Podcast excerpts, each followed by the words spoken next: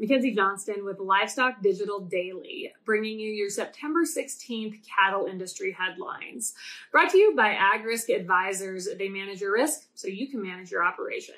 With over 20 years of experience, AgRisk Advisors offers transparent and honest advice for your operation. They offer insurance solutions that help you minimize risk and maximize profitability. They might not be able to make it rain, but they can sure ease the pain. If you want to learn more about pasture rangeland forage insurance, I encourage you to reach out to AgRisk Advisors. They can help you understand what PRF insurance is all about and what it can do for your operation. Our family ranch here in central Nebraska has been working with AgRisk Advisors over the last year and besides the great insurance products that they offer, their customer service is top notch. So if you are looking for any kind of insurance on your operation, I encourage you to reach out to AgRisk Advisors. Drovers has reported a complaint filed in the Southern District of Iowa claims that nine of Beyond Meat's products contain less protein than the company actually claims.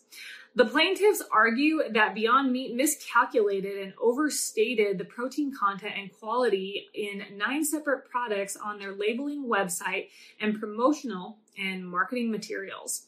Additionally, the plaintiffs claim the fake meat company misleads consumers into believing that the products provide equivalent nutritional benefits to that found in traditional meat based products. Court documents explain that lab testing revealed the daily value percentage of protein in all nine of the products is actually less than the daily value percent percentage represented by Beyond Meat. The plaintiffs include three consumers from across the U.S. who have purchased Beyond Meat products over the last few months. The plaintiffs also argue that they would have never purchased the products had they known that they were being lied to when it came to protein content. Reuters has reported Early on Thursday morning, Biden announced major U.S. railroads and unions secured a tentative deal after 20 hours of intense talks. If workers accept the deal, they will see an immediate 14.1% wage increase, along with exceptions to employer attendance policies that will allow them to seek certain types of medical care without fear of being punished. So the unions, they will now go ahead and vote on this agreement.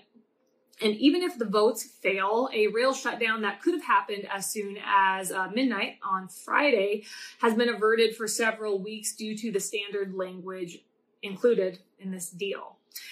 So if the deal if the deal had not come together, a rail shutdown could have frozen almost 30% of US cargo shipments by weight. It would have stoked inflation, cost the US the US economy as much as 2 billion dollars a day and unleashed a cascade of transport woes uh, affecting US energy, agriculture, manufacturing, healthcare and retail sectors.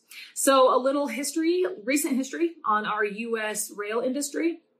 Over the last six years, the railroad industry has slashed almost 30% of its workforce, cutting pay and other costs as they increased profits, stock buybacks, and dividends for investors.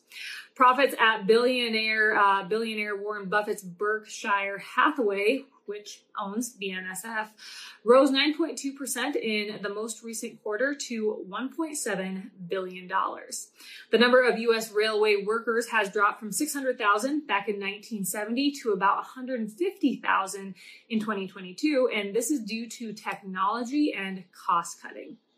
Newsweek has reported in an executive order in an executive order President Biden has said his administration is, formal, is formally backing biotechnology, which includes new developments such as lab grown meat. The executive order stated the US government is dedicated to investing in biotechnology that will advance the nation's uh, food, the nation's food security. The order acknowledges the promise of cultivating alternative food sources and looking to improve food security and drive agricultural innovation through new technology, including foods made from cultured animal cells. The funny thing about this whole push to move uh, towards meat grown in a lab versus traditional meat is that there was a study that came out back in 2019 from Oxford University, excuse me, from the University of Oxford that warned the energy used to grow meat could release more greenhouse gases than cattle currently do. So we all know that cattle, they are a drop in the bucket when it comes to greenhouse gas emissions. Agriculture, agriculture as a whole, uh, it, it is always uh, a scapegoat when it comes to climate change, but we all know it is not the problem regardless, there has been this study that has that has came out from Oxford that says if you actually uh, go down this road of pivoting towards meat grown in a lab, it will actually be worse for the climate than traditional meat. Today's cattle market highlights are brought to you by Circle 5 Cow School. If you want to learn how to preg check your own cows or start AIing, Circle 5 Cow School is definitely the way to go. Almost every week, they're hosting classes somewhere between Texas and Tennessee. They do a fantastic job. Here on September 30th and October 1st, they're going to be hosting a school down in Somerset, Kentucky. If you are down in that area, I encourage you to check it out. Or if you just want to check out their schedule, head on over to their website, www.circle5cowschool.com. That is the number five in there. Or you can go ahead and just give them a follow on Facebook. Howdy there. I'm Matt McKinley with the Burning Daylight podcast. If you ever wanted to make a podcast, well, Spotify's got a platform that makes that lets you make one super easily. And then you can distribute it everywhere and even earn money. All in one place for free. It's called Spotify for for podcasters and here's how it works. Spotify for podcasters lets you record and edit podcasts right from the phone or computer. Uh, so no matter what uh, your setup is like, you can uh, start creating today. Then you can distribute your podcast to Spotify and everywhere else podcasts are heard.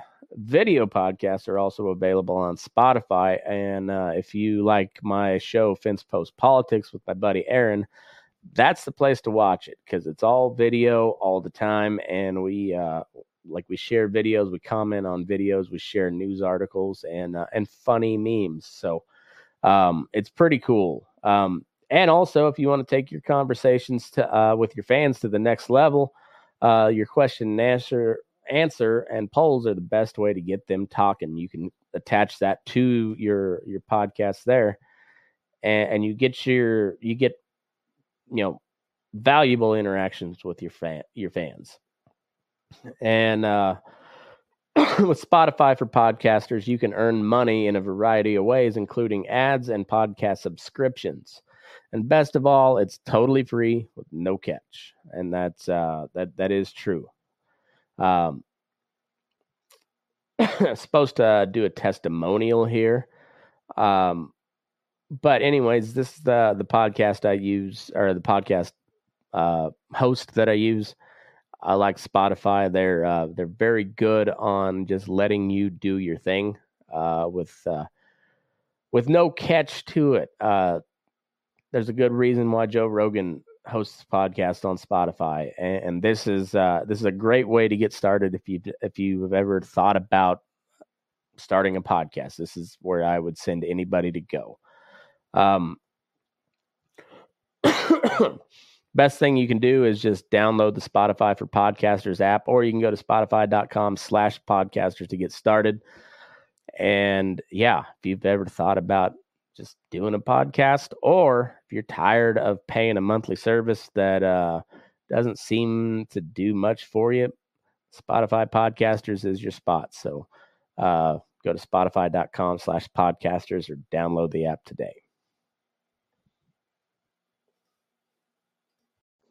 Rabobank has reported, according to Lance Zimmerman, North American beef analyst with Rabobank, current cattle herd contraction in the U.S. is almost entirely, entirely environmentally driven by the drought, and he expects to see liquidation continue through 2023 and possibly into 2024.